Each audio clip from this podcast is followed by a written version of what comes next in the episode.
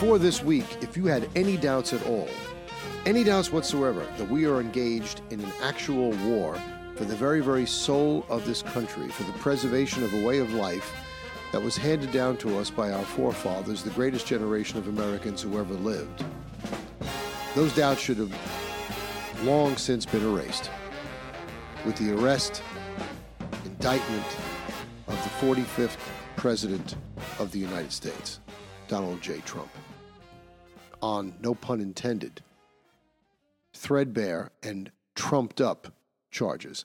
Hi, everyone. I'm Jamie Durie, and welcome to another episode of the Jamie Durie Show podcast. If you've not already done so, please subscribe to the show, and you can do so in one of several easy ways. You can either go to the Twitter, the, sorry, the iTunes App Store, the Google Play Store, and you can download the free Podbean app, which is our hosting service, and subscribe to the show by looking it up that way, or you can simply subscribe directly doing, using your native podcast uh, aggregator app on your uh, iOS device or your Android device, and you can search the Jamie Durie Show and subscribe that way. Either way, you'll be able to leave reviews, comments. We desperately need more of both. Please give us a five star review. The more re- comments we get, the positive nature, the faster the show will grow. We try and do a good job for you and report things that are not widely spoken about in other places. So please uh, give us a review and tell your friends about us. So on Monday, the President of the United States was indicted and arrested and arraigned. But this is just one symptom of a sickness of a society that we're going to go down the list and check off. It's this coupled with censorship that is being visited upon us, not only us as individuals, but journalists who dare to oppose the mainstream playbook. And it's being done under the guise of stopping misinformation. Unfortunately, misinformation as defined by those who are stopping it. In other words, anything that they don't agree with is classified as misinformation. If they agree with it, it's not misinformation. For instance, just to give you a quick example, and we'll come back to it. When Donald Trump says the election was stolen, if he says it, or if you quote him saying it, or you quote other sources as saying it in a YouTube video or a post, it's taken down or in a tweet because it's spreading misinformation. When the Democrats and Hillary Clinton said that Donald Trump only won in 2016 because of help from the Russians, that we investigated him three times for, two impeachments and a uh, special prosecutor investigation found nothing, that wasn't disinformation because they said it and they agree with it. So it's not a question of people saying different things, it's people saying the same things, but depending on who says it, it's either disinformation or it isn't. But getting back to this indictment of Donald Trump, it has been an American tradition that presidents are not indicted. It's been an American tradition that we don't prosecute our political adversaries. Third world countries do that. Adolf Hitler did it. Dictatorships do it. Mao Zedong did it. Joseph Stalin did it. We don't do it in the United States. But it's been done now for the first time. For the first time, we've had a former president, not only a former president, arrested and indicted, but we have the leading political opponent, the leading Republican candidate for the 2024 presidential run, indicted. And the head of the country, the head of the Democratic Party, President Joe Biden, says nothing about it. Deafening silence. So, first, let me bring you up to speed on this indictment if you haven't already read about it. It's exactly what I said it was going to be. When people started uh, rumors about there's going to be multiple counts, 34 counts, I says this is a way to make nothing look like something. Basically, what they said was Donald Trump did this. And we say that this is against the law. Oh, and by the way, he did it 34 times. So each time he did it is going to count as a separate count. The problem with that is, since these are identical charges for an identical act committed 34 times, if they get an evidentiary ruling in advance by a judge, a trial judge, or an appellate court saying that these acts don't constitute a crime, not just one of the counts falls, but all 34 of the counts fall. And that is basically the opinion of most of the legal experts. Alan Dershowitz, the former Harvard Law professor, constitutional scholar, 50 years a professor of law at Harvard University, said that there is no part of the case that is not weak. Not one. He was charged with 34 counts of felony level falsifying business records. Chris Conroy, a prosecutor at the Office of Manhattan District Attorney Alvin Bragg, revealed during Trump's arraignment. The prosecutors alleged that Trump directed one of his lawyers, Michael Cohen, during the 2016 presidential election to pay adult film actress Stormy Daniels $130,000 in US currency to prevent her from going public about an alleged affair between her and Trump. And Mr. Trump denies this. Court filings also allege that Trump then reimbursed Cohen through monthly checks and documented that payment as a legal expense in the Trump organization. Now, I think that most people, if it wasn't Donald Trump, with the polarizing effect that the media has given him, not Donald Trump himself, I think most people would say, well, if the man, he is not hiding that he made payments, he paid it to his lawyer, therefore, What's inappropriate about calling it a legal fee? A felony falsifying records charge requires a prosecutor to prove that it was done with the intent to hide the commission of a second crime. Now, there's the first pitfall. The indictment and the court documents do not specify the second crime. But at a press conference uh, on Tuesday, during the day of the arraignment, Bragg had alluded to several possibilities, three specifically. One would be a violation of state election law that bars any conspiracy to promote a candidate by unlawful means. Uh, and then there's also a violation of federal cap on campaign contributions and a violation of state tax law. Now, the other thing they could charge him with, or they could say was the crime he's trying to commit, was um, campaign finance law. But see, campaign finance law is a federal charge. And the Justice Department already investigated Mr. Trump for this and said he did not violate federal campaign finance law. So if you're trying to make this a felony by saying he was trying to hide the commission of the second crime, and the second crime was a crime that the Justice Department already said was not a crime and Mr. Trump didn't commit one, then you're pretty much done. And legal experts say this. Arguing that state law was broken to hide a federal campaign finance law violation is unusual, and some say this contention doesn't hold water. It may be difficult to show that hush money payment constituted a campaign expenditure rather than an expense in a personal matter, which is a key element in proving an election law violation. Now, why did they even go this route and why did they even make it a felony? Well, I'll tell you why.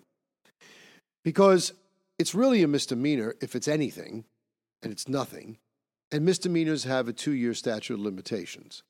But then they tried to argue that, well, the ta- statute could be told because of Mr. Trump being in office. Well, the trouble is, Mr. Trump left office two years ago, this past January 20th. So the two year statute of limitations is still gone. And then to try and say, well, COVID, it, the governor signed things, this is all BS. They know they have no misdemeanor. They know that the statute of limitations bars them. So they try to add an air pump to it, inflate it, make it look good. As Bruce Cutler, the famous lawyer of the late Dapper Don of the Gambino family, John Gotti, once said, You know, the government takes this roast, this rancid roast, and they dress it up with all types of sauces, and they put it in a beautiful casserole dish and they bake it. And at the end of the day, it's still rancid. That's the case here. According to trial attorney John O'Connor, the weakest part of the case. The court documents didn't reveal what the second crime was, but it's the weakest part of the case. First, no crime was identified in the indictment. Number two, the prosecutor named several possible crimes that could be hidden by false entry. But that's an improperly charged crime. You cannot have alternative crimes. In other words, he's saying, well, there are several that he could have been covering up. Well, that's known as a duplicitous indictment, said Mr. O'Connor. You cannot say the defendant committed a crime because of either A, B, or C. Take your pick. Because some jurors might find the defendant guilty on A, some on B, some on, some on C, but none of them unanimously. This article I'm reading from goes the vagueness in the charging documents may also be a breach of Mr. Trump's constitutional right to due process. According to Mike Davis, who is the founder of the Article 3 Project, a conservative judicial advocacy group.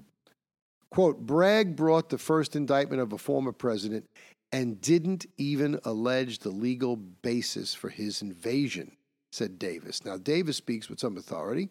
He clerked under Supreme Court Justice Neil Gorsuch. It should be dispositive, meaning under the 14th Amendment to our U.S. Constitution, Americans have the right to due process of law. Due process includes fair notice of the allegations against you so you can defend yourself in court. Now, so basically, we have a prosecutor who, confronted with the expiration of the statute of limitations on a misdemeanor, had to make it a felony. In order to make it a felony, he said he committed this crime because he was trying to cover up another crime, but he can't name what that crime is and tries to give a smorgasbord of option, uh, options at his press conference, but not at the arraignment and not in the charging document, not in the indictment. This is what I believe they call a facially insufficient indictment. We call this an infirmed indictment. This is the defective indictment. And I don't think this case will even see the light of day of a courtroom. I think it gets thrown out on motion. And I believe if it goes before any self respecting jurist, it will not only be dismissed, but it will be dismissed with prejudice, meaning that the district attorney will not be able to bring it again. He will not be able to go back to another grand jury and try and ram this sort of thing through again. So that's the state we have here with Donald Trump. Donald Trump has raised over $8 million in the 24 hours that's elapsed since this indictment was announced. And several other people, including John Malcolm, vice president of the Institute for Constitutional Government at the Heritage Foundation, which is a conservative think tank, said that these charges are very irregular that the government bodies that usually investigate federal campaign, uh, federal campaign finance violations are the Department of Justice and the Federal Election uh, Commission. Both of these bodies opened investigations against President Trump and closed them without charging him because he did nothing wrong. And it looks as if you have this is a direct quote a local district attorney resurrecting what would normally be a federal charge in order to bootstrap a misdemeanor on the New York laws into a felony. Now, that is a very irregular charge. So, I don't think anything is going to happen with this indictment. I think Donald Trump is going to come out of this stronger. He was larger than life before. He's going to be even larger than life when this case dies its very timely death. But there is still more going on. Now, I said that there was an erosion at the beginning of the program of a lot of our societal and cultural norms. One of them was, of course, is that we don't charge our political opponents like this and we don't arrest former presidents, especially on completely fabricated charges. But we also have something that many other civilized Western countries do not have an absolute right of freedom of speech. We think of countries like Great Britain and Australia as civilized and democracies or democratic or democratic republics or parliamentary governments, but they don't have freedom of speech for their populations like we have here. And we are slowly but inexorably losing it in this country. Not only are we seeing censorship, by way of silencing opposition voices under the banner of misinformation. But we're seeing very, very necessary, very, very vital information not being reported simply because the media doesn't wish to report it, because they want to stick with their narrative. Now, one of the biggest hoaxes forced down our throat was that this COVID virus came from a, a bowl of bat soup in a wet market. When all the experts that have looked at it, the way the vi- virus operates, the way its structure was, that this was definitely artificially created. Now, last month, and you heard nothing about it, a man by the name of Dr. Robert Redfield, who was the former director of the CDC, testified before Congress. He testified about the COVID 19 virus and how it was actually created, how there was no doubt that it was a result of gain of function research. This testimony was nothing short of explosive, and yet you heard nothing about it. If you didn't look at certain alternative newspapers or online newspapers, uh, alternative sources of media, you would never know. And this is not people making up conspiracy theories. This is people reporting on what took place in Washington. Dr. Redfield directly linked gain of function research and the creation of the SARS CoV 19 virus to Dr. Anthony Fauci and to the U.S. government, including the Department of Defense. He absolutely believes and gave sworn testimony to the effect that Fauci and Jeremy Farrar, director of the Wellcome Trust and soon to be chief scientist at the World Health Organization, who this idiot Biden wants to surrender our rights to and give them the right to lock us down if they if they decide a pandemic has befallen us again. He said these people covered up the lab leak information. Let me give you a direct quote from uh, Dr. Redfield's extensive testimony. In September 2019, three things happened in that lab, he said. One is they deleted the sequences, highly irregular. Researchers don't like to do that. But there is more. Redfield clearly states that the gain of function research received funding from the National Institutes of Health, the NIH. And who was the head of the NIH? You guessed it, Dr. Phony Anthony Fauci. they received monies from the NIH, the State Department, and the U.S. Agency for International Development and the DoD, Department of Defense. Sounds like germ warfare research to me. For those that missed it, there is a YouTube video of Redfield reading his written testimony in the hearing. It's a very, very lengthy testimony. And he says that this was definitely most likely a leak from the lab uh, and not some random chance event that happened in a wet market in China uh, due to a bowl of bat soup, which I think is pathetic. I don't know how they even come up with that as a believable excuse. The only thing I would like to have answered eventually, if we can ever get to the bottom of this, is whether or not this leak was accidental or whether it was deliberate. That's a major question. That's a major difference in terms of international law and uh, the peaceful coexistence of nations, because we do know that after this virus did leak from the lab, whether by accident or on purpose, the Chinese were not good world citizens. I know everyone likes to put the onus on us. We have to cut back on this and we have to cut back on that. And we have to restrict our use of fossil fuels to save the planet, but the Chinese get a pass on everything. If they were really good citizens, once they knew this virus leaked, why didn't they restrict travel outside the borders of China? Why didn't they, just as they did in China, lock people down, seal people in buildings, as they do in these communist countries?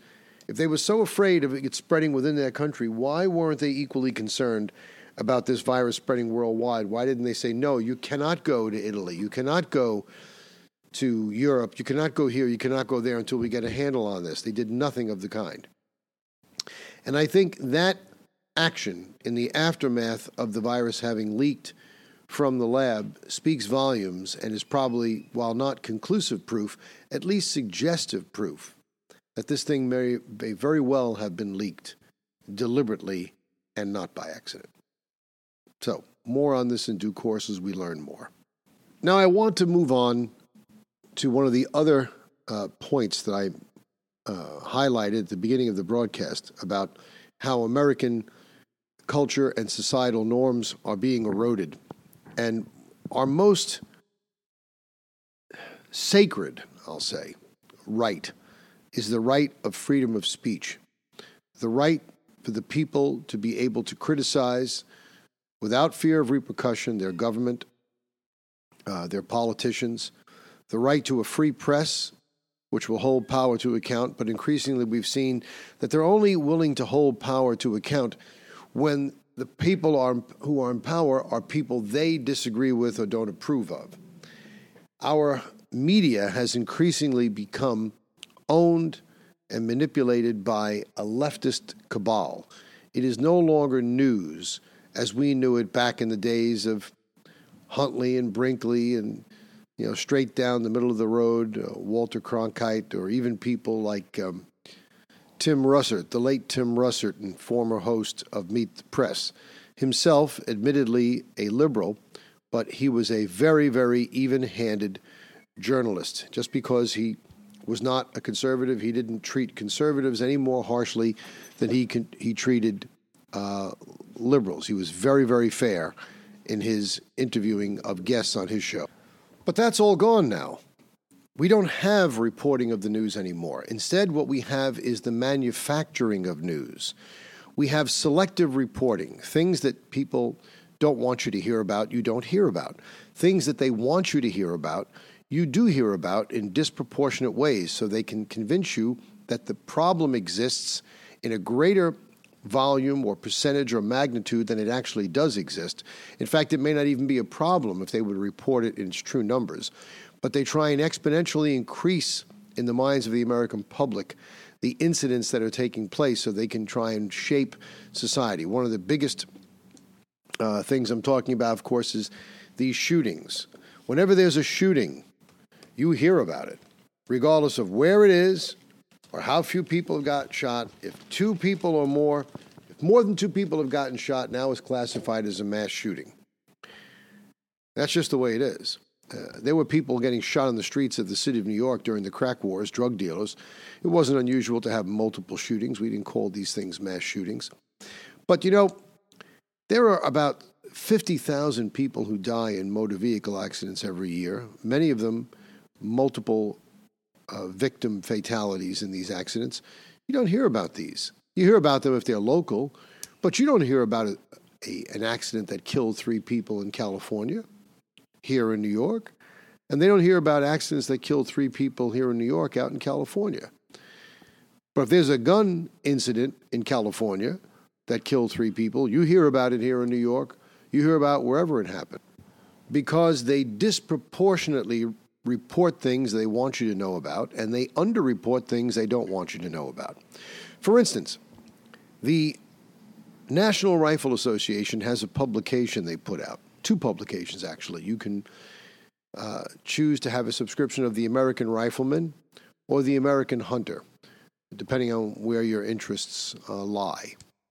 But in each of those publications, there is a column in the beginning of the magazine called The Armed Citizen.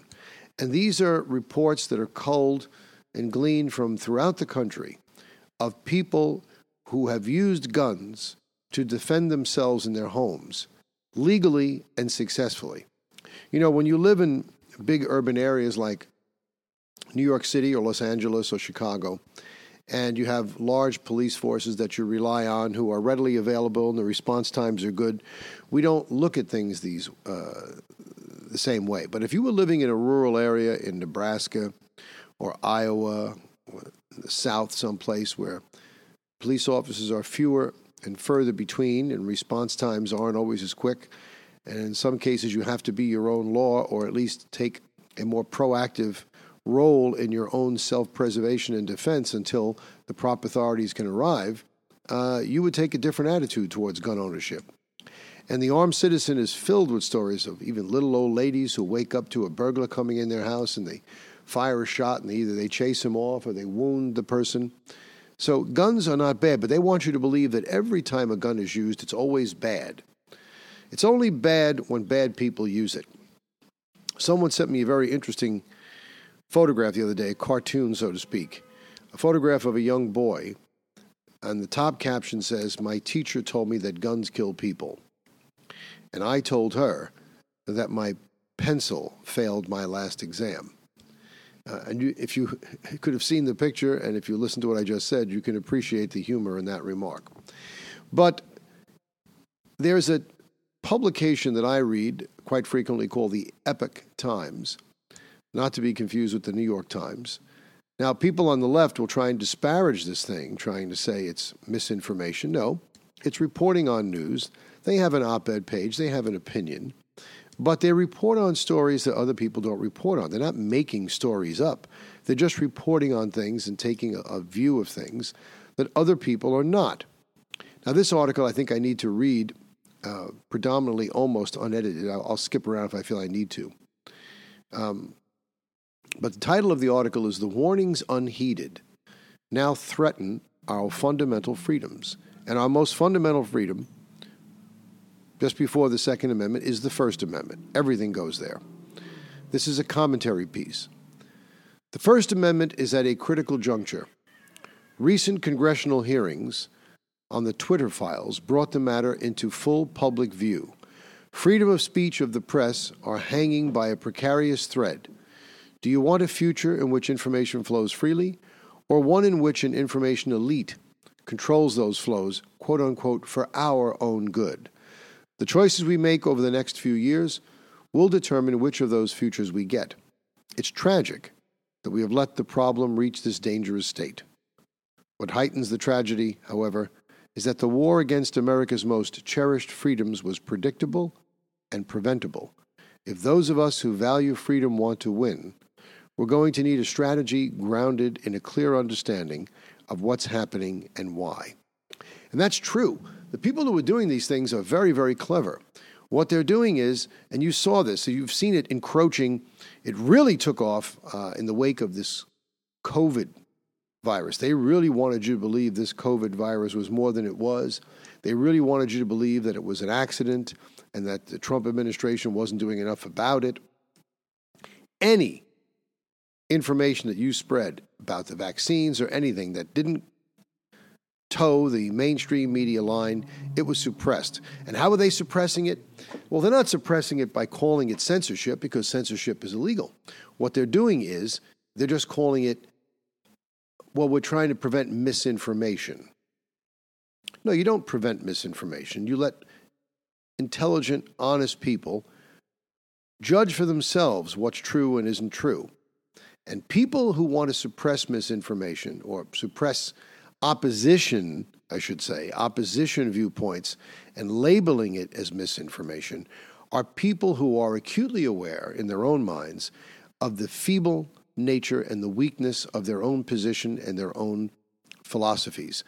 And they know they cannot survive in a free debate in the arena of ideas, so they try and suppress these countervailing uh, opinions by calling them misinformation.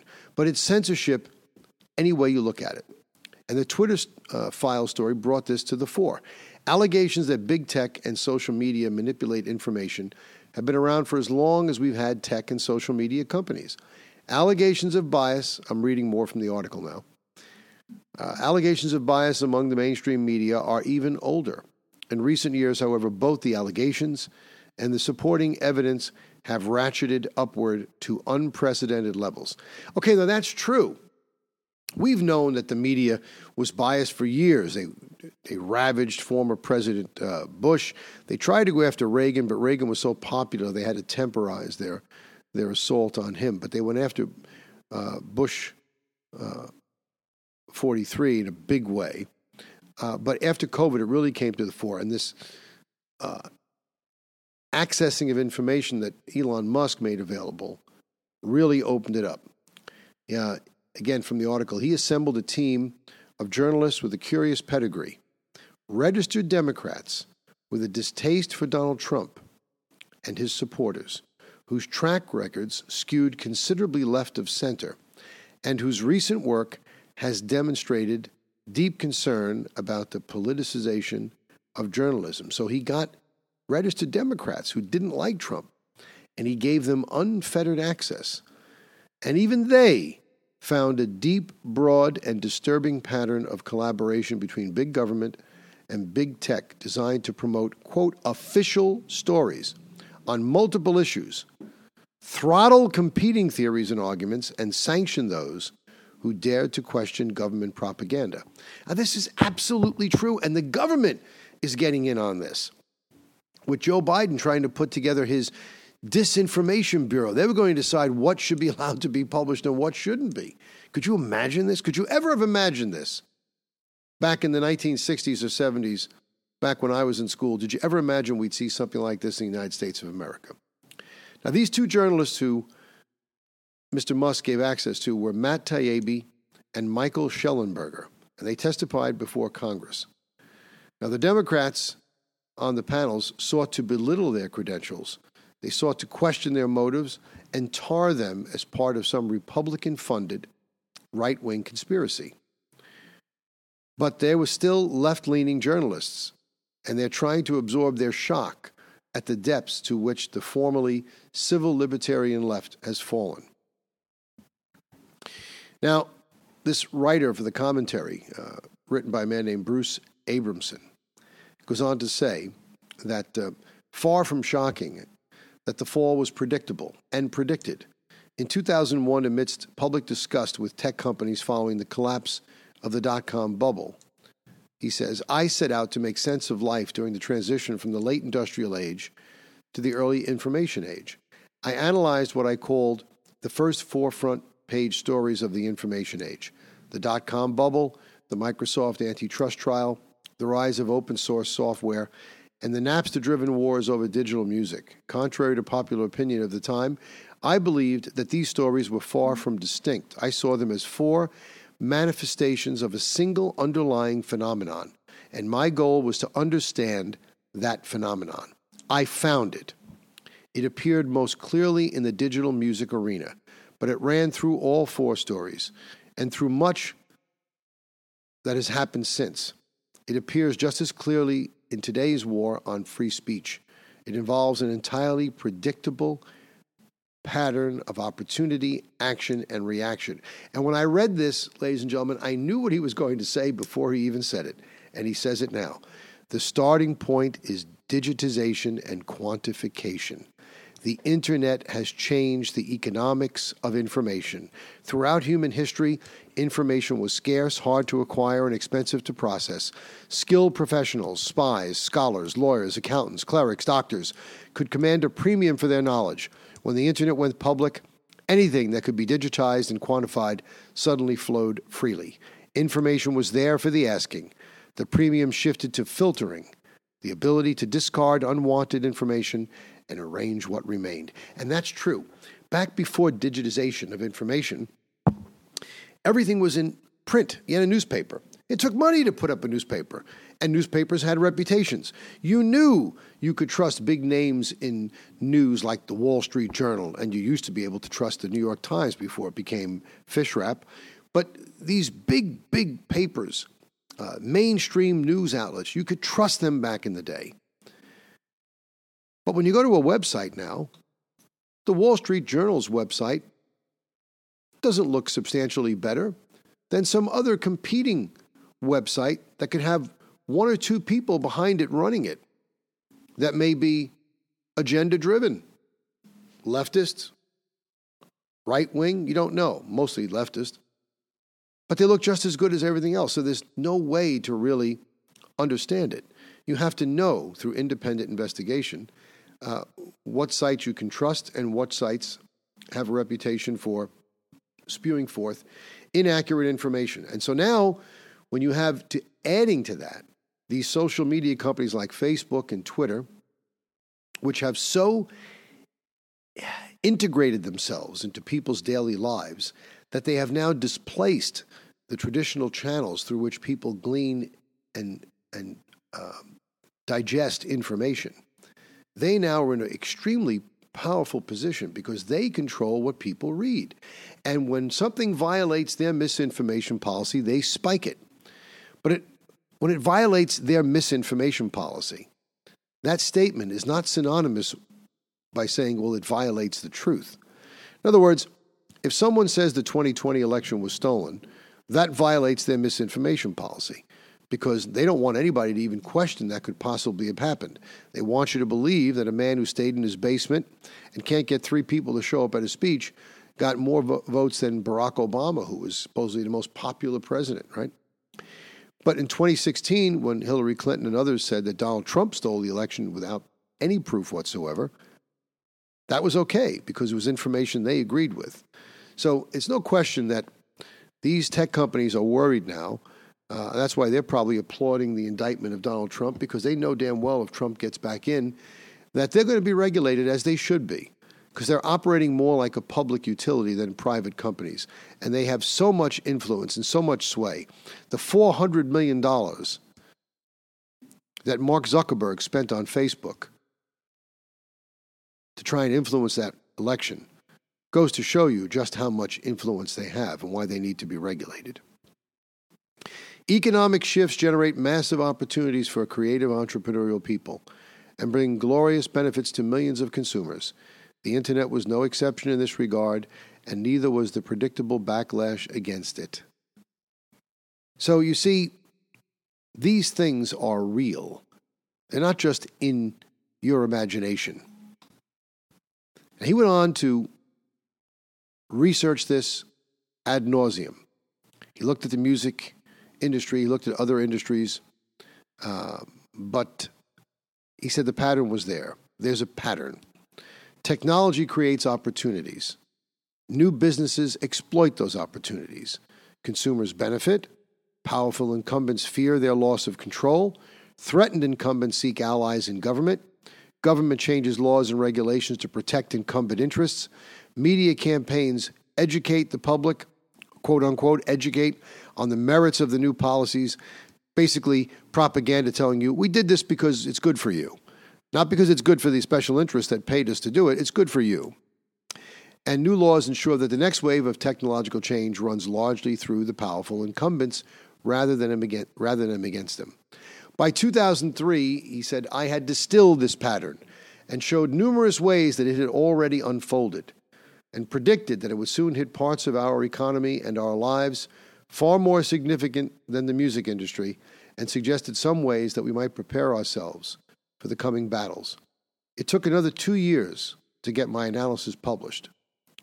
It went largely unnoticed, so we're talking 2005. Twelve years later, 2017, then Senator Ben Sasse described the ways that this pattern had forever disrupted the dynamics of employment. This, too, went largely unnoticed. Today, we see that disruptive pattern threatening the most basic of our civil liberties.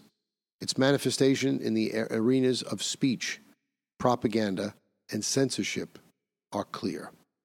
Now, unless you've had your head buried in the sand, or unless you're just a die, dyed in the wool leftist, you know these things are true. You know they're true because you see it with your own eyes. You saw the films, and now we saw even more the complete films of the quote unquote Capitol riot, which was no riot. Nobody came with a gun or anything. We saw what was described as a riot simply because it was a protest that took place at the Capitol. Yet you saw the entire summer of the George Floyd, uh, George Floyd riots, where towns were taken over, people that were insurrectionists took over police stations suspended laws on their own authority, refused to let people come in and out, and the prevailing powers that be, the governors and the mayors in these places just said, well, people are just expressing their right. Their right to do what? To pillage and plunder and riot and destroy private property? That's not a right that exists in this country. That's not freedom of speech. That's a perversion of the freedom of speech to intimidate the riots that took place on Inauguration Day in 2017 when Donald Trump was sworn in, how people who just didn't like the fact that the election didn't go their way destroyed everything they could find. Nobody talks about it. To this day, nobody's been prosecuted for it. The city of New York is going to pay people money for it, saying they were, mis- uh, they were misabused uh, by the police in a riot in the Bronx. And yet there are people that were arrested in connection with January 6th, which is now going on over two years, almost two and a half years, and have never gotten a trial yet. They've been held incommunicado. They have not been allowed visitors. They must be in a terrible mental state. This is what was done in Soviet gulags. This is not something that should be done or even heard of in the United States of America. There is absolutely no reason, two years on, that any of these people should still be in jail. They should be out on bail if you think there's a, there's a trial, think there's a case. You can't tell me that all these people are flight risks. I'm just not buying it. But this man, Mr. Abramson, identified a lot of these things years ago, and we're seeing them come to fruition now. And the big bullet points are this is how each step in the process is how he identified them and how they played out. Technology creates opportunities. That's the internet opening up entirely new areas for creation's range of ideas. New businesses exploit the opportunities. Talking about companies founded since 1995 that have controlled technology. Consumers benefit, meaning the central communications systems to our lives proves that they confer real value, supposedly. Powerful incumbents fear their loss of control. Threatened incumbents seek allies in governments. Government changes laws and regulations to protect incumbent interests.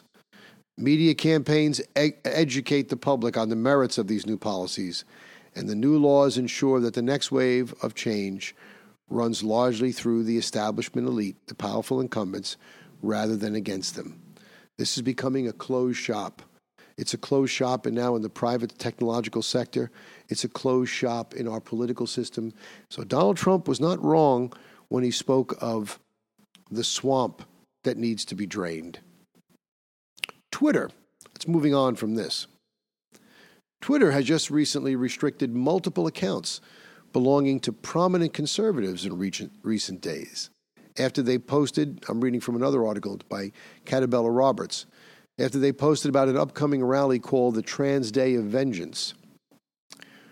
Representative Marjorie Taylor Greene from Georgia had her account suspended for seven days after she repeatedly posted an image of a poster about the rally.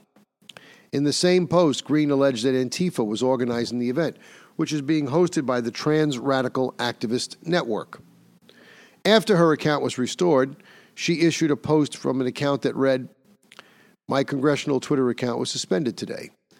How is it violent, free, violent speech to expose the Trans Day of Vengeance, a day after a mass murder was committed by a transgender shooter, and to call on the DOJ to investigate it?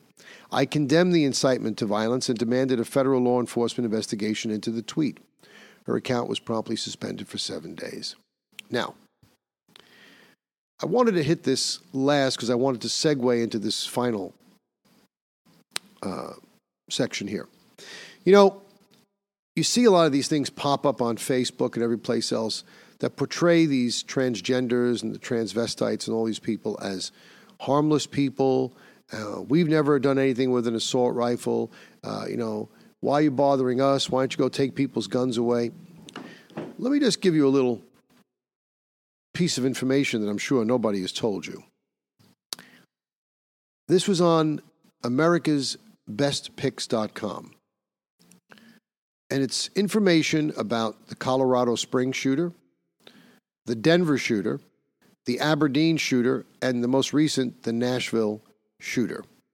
Do you know what they all have in common? They all identify as either non binary or trans. The Colorado Springs shooter identified as non binary, the Denver shooter as trans, the Aberdeen shooter as trans, the Nashville shooter as trans. Now, why should this shock anyone? Why should people be completely taken aback by this? Well, the answer is you shouldn't be. Because, as I've said before on this program, the eminent scholar Dr. Paul McHugh, the former head of psychiatry at Johns Hopkins University, the first medical institution in this country to perform what used to be called sex change operations, what is now euphemistically called gender reassignment surgery, called this phenomenon of people wanting to change their gender or get sex change operations largely a mental disorder that they were suffering from. And there may be some rare cases, as is the case with almost anything, where you might find a medical justification for it. But by and large, Dr. McHugh pointed out these people are suffering from a body dysmorphic disorder. It is no different than the very thin, emaciated girl who's anorexic or bulimic, who looks in a mirror and sees a fat girl. No different from the man who looks in the mirror and sees a woman. He can see whatever he wants. The rest of us see what he is a man. And Dr. McHugh goes on to state that it is beyond medical science's ability, at least now, to turn a man into a woman or a woman into a man. We cannot reassign gender. All these surgeries get you at the end of the day is a very masculinized woman or a very feminized man, but they can't change one into the other. They just can't. And they shouldn't. Their tracking studies prove to them 20, 30 year long studies that people who opted for therapy achieved no worse uh, results than people who opted for the surgery. Another way of saying it is the people who opted for amputation of perfectly healthy body parts achieved no greater degree of happiness and contentment in their lives than the people who opted for therapy. And I would say the people who opted for therapy were probably better off because they haven't gone down an irreversible path, which you do once you get that surgery. It is irreversible. So they no longer perform the surgery at Johns Hopkins. He said these people have a mental disorder. And this is borne out by the fact that their suicide rate is 29 times that of the general population. And no, it's not because of the reaction to people to them. It's because of the infirmity that existed before anybody reacted to them. They were unstable. Now, a lot of people say, well, that's like taking a gay person and say, oh, fix my son. No. A gay person or a lesbian woman knows exactly what they are. A lesbian woman is a, a woman who says she just prefers women. A gay man is a man who prefers men. It's not unlike people who go into a restaurant and prefer different things. Some like fish, some like steak. Nothing wrong with that. I'm not criticizing that. They know who they are, they don't have an identity crisis. But looking into the mirror and seeing a woman when you're a man, and looking into the mirror and seeing a man when you're a woman, bespeaks something very different. So we're seeing all of these things coalesce and they're doing it on a multi front basis. They're trying to kill the one champion who threatened to thwart them, Donald J. Donald J. Trump. They're trying to kill him legally. They're trying to emaciate, uh, emasculate him. They're not going to succeed. And they're trying to control the flow of information. And that, the flow of information, is the most powerful thing a government can do to control a population. When you can no longer trust the information you get, not only from your government, but from the media, you've lost it. You've lost your lives, you've lost your freedoms. This is one of the reasons why podcasts like these, podcasts like mine, are growing. More and more people, people my age, baby boomers, people who can remember when the country was really, really great, are getting their information more and more from podcasts because they recognize they cannot trust the information they're getting from what used to be traditional sources. And they recognize that once this freedom is lost, it's almost lost forever. As Ronald Reagan once famously said, you can vote for socialism and communism, but you got to fight to get rid of it. We cannot slide down this slope. So I urge all of you pass on what I'm saying to you today. Pass on my podcast to your friends.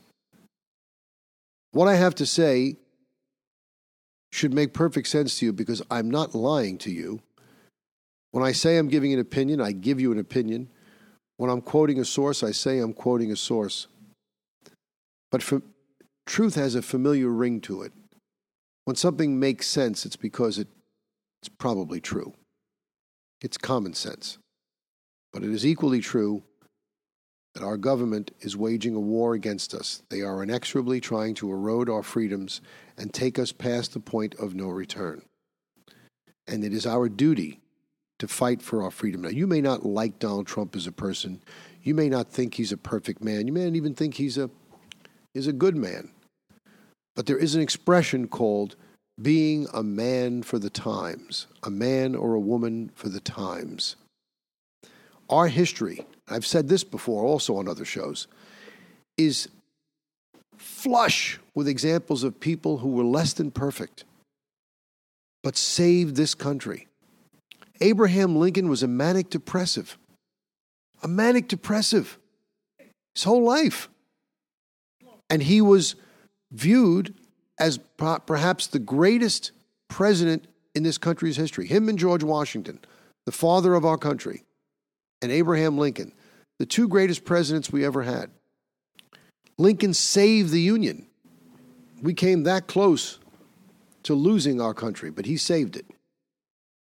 Ulysses S. Grant was a drinking man, a smoking man, greatest general we had, defeated the Confederacy. George Patton, flawed individual, one of the greatest field commanders we had in World War II. Without him, we might not have been able to win. Douglas MacArthur was an egalitarian, great man. Not a perfect man, but a man from the time, for the times. Defeated the Japanese in the Pacific, along with Admiral Nimitz, and then ran the government of Japan for five years as the supreme ruler and set up a government and a constitution over there as efficient or better than our own in some regards. We have a history of being saved and rescued by imperfect people because although they were imperfect, they were perfect for the time. And that is the case with Donald Trump. Now, I don't think he's imperfect, but even if you do, he is the only man for the times. For the Jamie Durie Show, I'm Jamie Durie.